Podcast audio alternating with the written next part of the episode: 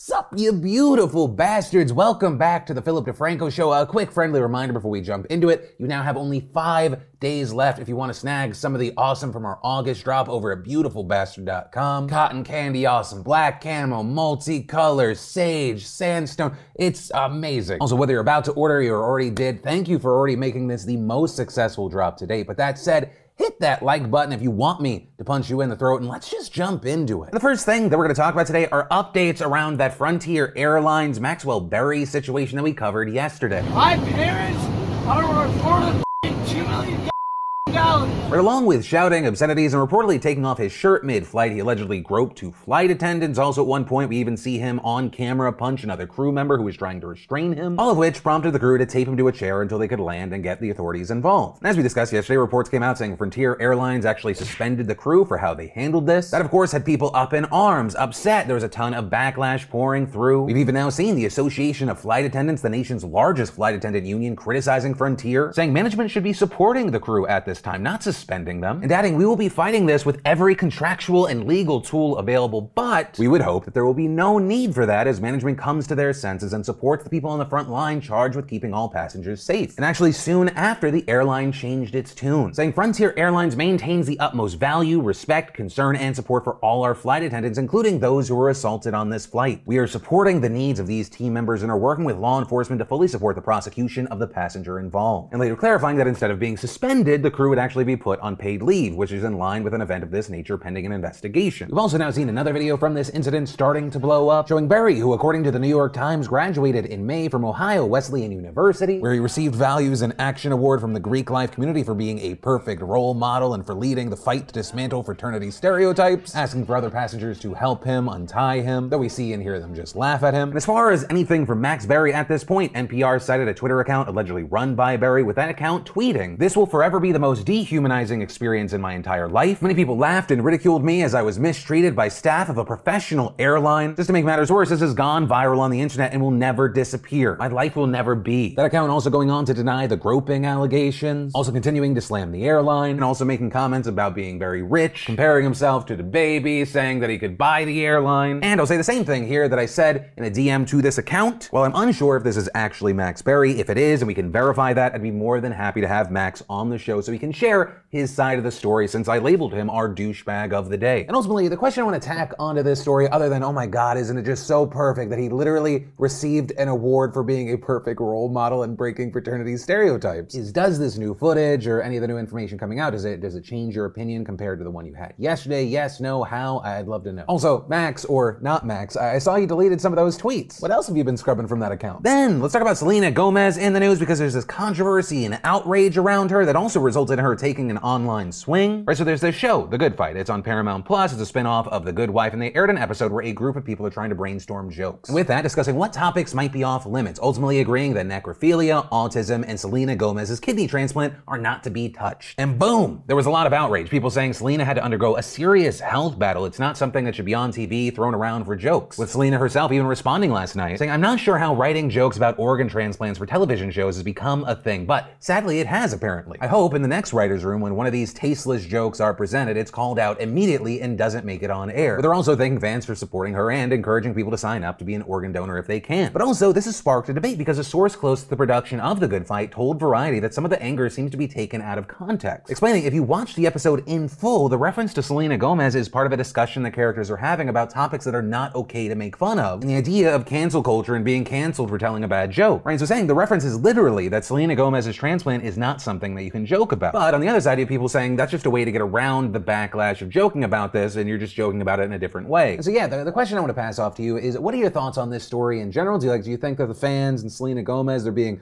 far too sensitive about this, or no, it does make sense? But over the past year, I feel like there's been a lot of growth in seeing celebrities as real people, thinking about their mental health, how they receive things. So with this situation, right, do you see that as another example of it, or maybe possibly an overreaction and overcorrection? Why, why not? Let me know. Then let's talk about Mexico and the United States. You know, one of the big topics that comes up here is that from Mexico to the US, there's this overflowing of people trying to enter the country illegally. There's drugs, all this other stuff. But according to reports, there's about to be a massive lawsuit about something from the United States overflowing into Mexico. Think about it for a second. What does America have a lot of? It's not McDonald's, it's guns. According to the Washington Post, the Mexican government says that it plans to sue a number of US based gun makers, alleging that the makers' loose controls allow for weapons to be illegally trafficked into Mexico. In case you didn't know, Mexico actually has only one legal gun store and generally has stricter gun laws than the US. Suit also noting that American made guns are actually more likely to be used to kill Mexican citizens than Americans. Reports also noting that a study conducted last year by the Mexican government found that 2.5 million guns have flowed into the country from the US over the past decade. We're gonna have to wait to see what happens. The suit will reportedly be filed in Boston, where several of the gun makers are located, with the lawsuit reportedly seeking an unspecified sum of money from the gun manufacturers as well as new security features on the weapons, tighter sales controls, and new studies and media campaigns to combat arms trafficking. But from that, I want to take a quick second to thank the fantastic sponsor of today's show, nordvpn.com slash Phil. You know, if you're a long-time viewer, you know that I've spent the last few years telling you about NordVPN and the many reasons why you should use it. With NordVPN, all your internet data is protected behind a wall of next-generation encryption, and NordVPN servers are ultra fast, so there's no sacrificing speed for security. With Nord, you get both. And I mean, personally, I find it incredibly useful for our business since we often need to share large files securely, which with Nord is no hassle thanks to hundreds of secure P2P servers. And I absolutely love that one account lets you connect and secure up to six devices in any combination so you can protect yourself and a loved one or two. So make NordVPN a part of your online security plan and head on over to nordvpn.com slash Phil right now to get a huge discount on a two-year plan. And you'll also receive a bonus gift of four additional months free when you sign up today. And it's all risk-free with the Nord's 30-day money-back guarantee. So what are you waiting for? Head on over to nordvpn.com slash Phil today. Then in, wow, this headline's gonna be used to spread misinformation news. We have the headline, the World Health Organization called for a moratorium on COVID-19 vaccine booster doses. Right on the surface, that sounds odd, could be twisted by anti-vax folk, like there's something wrong with the boosters. But luckily there were some other outlets that decided to go less clickbaity and ran the headlines like,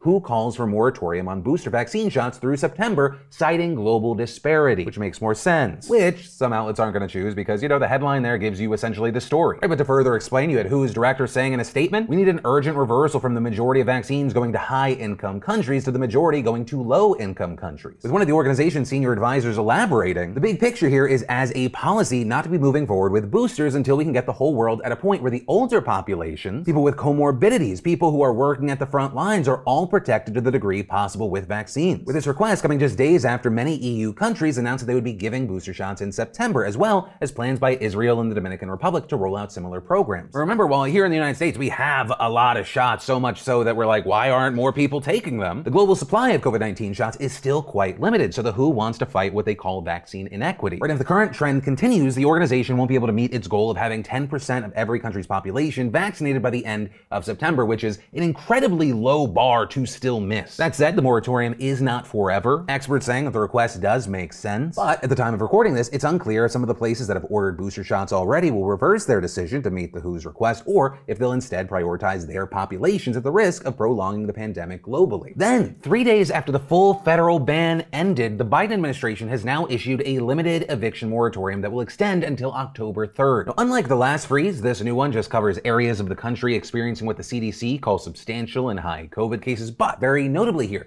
given the new surges driven by the Delta variant, that applies to the majority of the country. Right? According to the CDC, 80% of counties that make up 90% of the population are currently experiencing substantial or high community transmission. While the new move is massive for the millions and millions of Americans who faced evictions after the ban ended this weekend, there are three main issues here. First and foremost, while the moratorium covers most Americans, it does not cover all. According to reports, there are counties in Wisconsin, Michigan, Pennsylvania, and New York that are protected from evictions while neighboring counties are not. Second, the county to county patchwork adds another layer of confusion for many people who are on the brink of eviction or who have already been evicted. We've got tenants and landlords now scrambling to see if the freeze applies to them, and because of the temporary lapse in protection, evictions resumed in some states and cities, meaning that some people who would now be covered under the ban have already been evicted. And third, this new moratorium will almost certainly face legal challenges. Right as we've talked about before, a recent Supreme Court ruling on the previous ban suggested that the CDC did not have the authority to ban evictions and that congressional action was needed. But also very notably here, Biden has already acknowledged that any moratorium that comes from his administration would face this obstacle. But because Republicans blocked Congress from taking any action before they left for their August recess, it seems that Biden is just viewing this as a stopgap and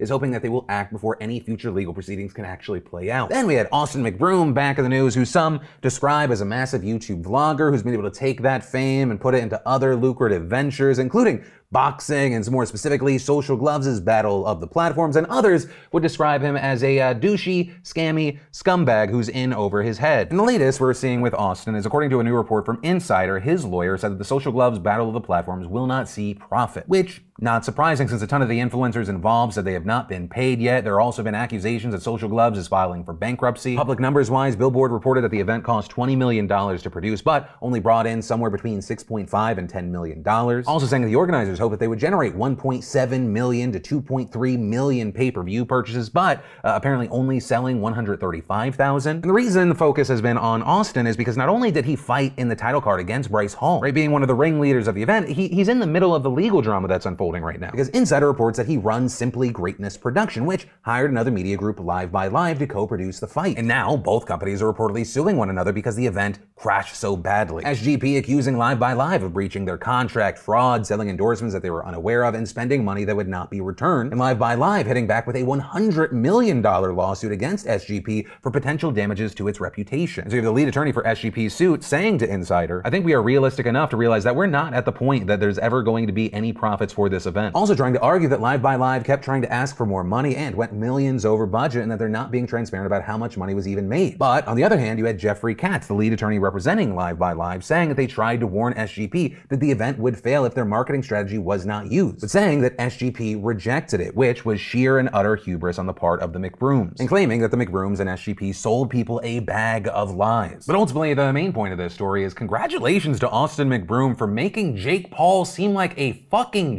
genius. Because say what you want about Jake Paul, and I have said plenty of it. He at least knows the real attention he has compared to Austin McBroom. I forget who said it, but it is true. In a world where you have these guys launching pay per views, monetizing the hate they have against them, the world hates Jake Paul. A, a corner of YouTube hates Austin McBroom. But ultimately, with this story or anything else that stood out to you today, I'd love to know your thoughts in those comments down below because yes, this is a news show, but it's also a conversation. But yeah, as always, thank you for watching, liking, subscribing to these daily news videos. Uh, also, uh, remember you only have five days left if you want to snag some awesome over at beautifulbastard.com. But my name is Philip DeFranco. You've just been filled in. I love yo faces, and I'll see you tomorrow.